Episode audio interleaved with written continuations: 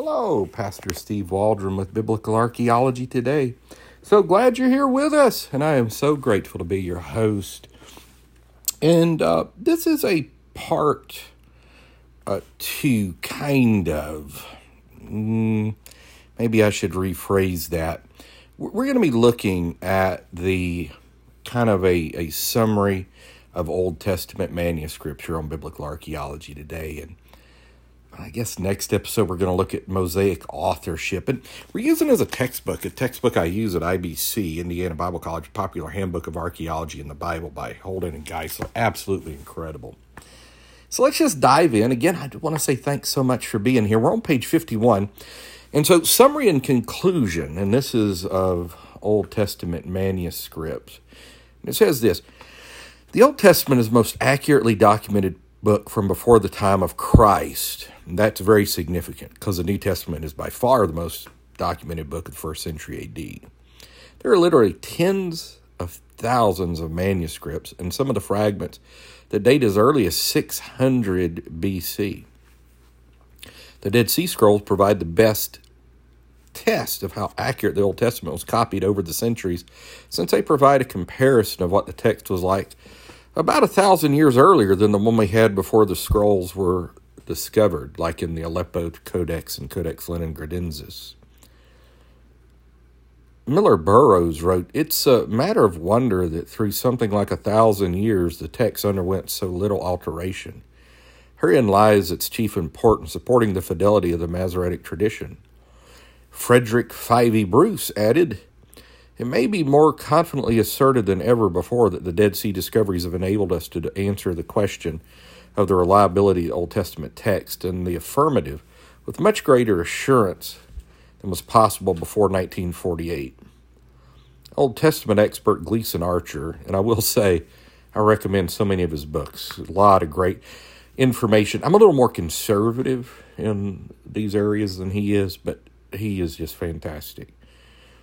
Also has a great book on Bible difficulties, too. Gleason Archer concluded that the Isaiah text proved to be word for word identical with our standard Hebrew Bible in more than ninety-five percent of the text. The five percent variation consisted chiefly of obvious slips of the pen and variations in spelling. A sample typical of the whole Hebrew text was taken from the famous Isaiah fifty-three passage, and a thousand years of copying it, there was only one word difference, light, in verse eleven, and it makes absolutely no difference to the meaning of the text. And so there's a couple of just great charts here on page fifty-two and fifty-three. I'm just going to go over them briefly because it's like a list of significant uh, archaeological discoveries and manuscripts of the Old Testament. So you have the Dead Sea Scrolls, uh, and it says date originally was written, it says fifteenth to thirteenth to fourth century B C, earliest copy of copies, two fifty to A D sixty-eight, two fifty B C, includes two hundred twenty-three plus biblical manuscripts from every book of the Old Testament except Esther. In Esther, it's been seen, does spell the name of God in acrostic, but uh, there was a big problem with Esther as far as canonicity. And it had to do with, you know, a Jewish woman sleeping with a Gentile king and before she was married. And that was like the premise of the book, in a sense. Anyhow, Proverbs was a struggle too. And and I can't really see the struggle for Proverbs because they said it, they thought it was a contradiction to say, answer a fool according to his folly, and then the next verse, don't answer a fool according to his folly, or vice versa. But um, to me, it was, the emphasis was, when you're dealing with a fool, you're in trouble. So I've never seen a big thing about that. Dead Sea Scroll Isaiah A from the eighth century B C is when it was originally written, and this is from one fifty to one hundred B C, complete copy of the book of Isaiah, which is fascinating enough in and of itself. You have to remember we're dealing in a time before the printing press. The Dead Sea Scroll Habakkuk Commentary, seventh century B C is when Habakkuk was originally written. This is from sixty-four B C, and it has portions of Habakkuk. The Rylands Papyrus four fifty-eight And this comes anywhere from the fifteenth to thirteenth century B C, it's fourteen hundreds. And earliest copies, one fifty B C, contains Greek portions of Deuteronomy twenty-three through twenty-eight, which does show that the Old Testament, at least the Torah, was copied um, before the time of Jesus from in Greek. The Nash Papyrus, fifteenth, thirteenth century B C, and this dates from one fifty B C to A D sixty-eight. Portions of the Decalogue, Exodus twenty, Deuteronomy five, six through twenty-one, and the Shema, Deuteronomy six, four through nine. The Peshitta, fifteenth, thirteenth century to the fourth century B C, and uh, the Peshitta's A D one hundred to two hundred, entire Old Testament in Syriac. That's fascinating. I don't think it gets enough examination, really. The Chester Beatty Papyri, he was a big papyrologist, collector. fifteenth to thirteenth century to fifth century B C is when it was originally written.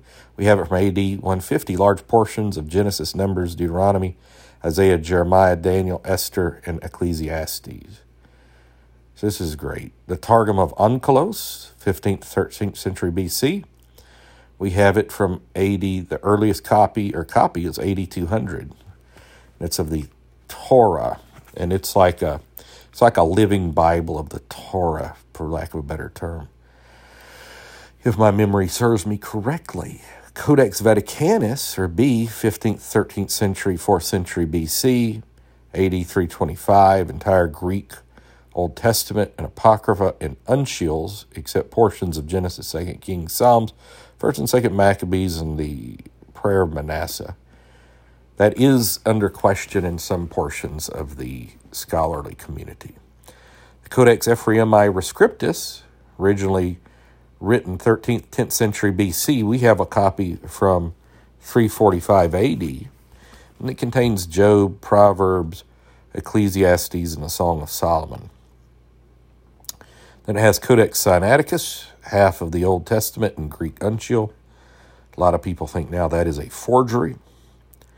Latin Vulgate, fifteenth to thirteenth century B C to the fourth century B C.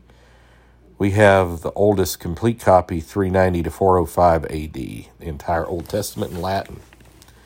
We come to Alexandrinus. Some people call it Alexandrius. Uh, fifteenth to thirteenth century B C to the fourth century B C. It is A D four fifty, and it has the entire Old Testament in Greek uncial. The British Museum Oriental four four four five, again the standard fifteenth century B C, it dates to eight fifty A D is what we have. It's the Pentateuch. The Codex Corinthius, which we've done a podcast on that, thirteenth to fourth century B C, it dates from A D eight ninety-five. It's the Former and the Latter Prophets. The wonderful and mysterious Aleppo Codex, again the traditional fifteenth century to fourth century B C, it dates to A D nine hundred or earlier, and oldest complete Hebrew text of the Old Testament, even though some of it is missing. Babylonian Codex of the Latter Prophets, but it wasn't until recently missing. It was riots and things. We went over that in the podcast. Babylonian Codex of the Latter Prophets, seventh to fourth century B C is when it was written. It dates to A D nine sixteen, Isaiah, Jeremiah, and the twelve minor prophets. Codex Leningradensis, fifteenth century B C to fourth century B C, dates to A D one thousand eight. Always struggle pronouncing that, one thousand eight. Complete Hebrew text of the Old Testament, and then the Samaritan Pentateuch, fifteenth century B C. We have tenth and eleventh century A D copies written in Samaritan characters, basically Paleo-Hebrew. And that comes from a chart from H. Wayne House and J M. Holder, Charts of Apologetics and Christian Evidence. Excellent book in and of itself for the most part. And then there's a little note here. We'll read that as we finish up. Whether the books of Moses were composed in the fifteenth or thirteenth century B C depends on how one views the date of the Exodus. Most conservative scholars embrace the earlier date of around fourteen forty.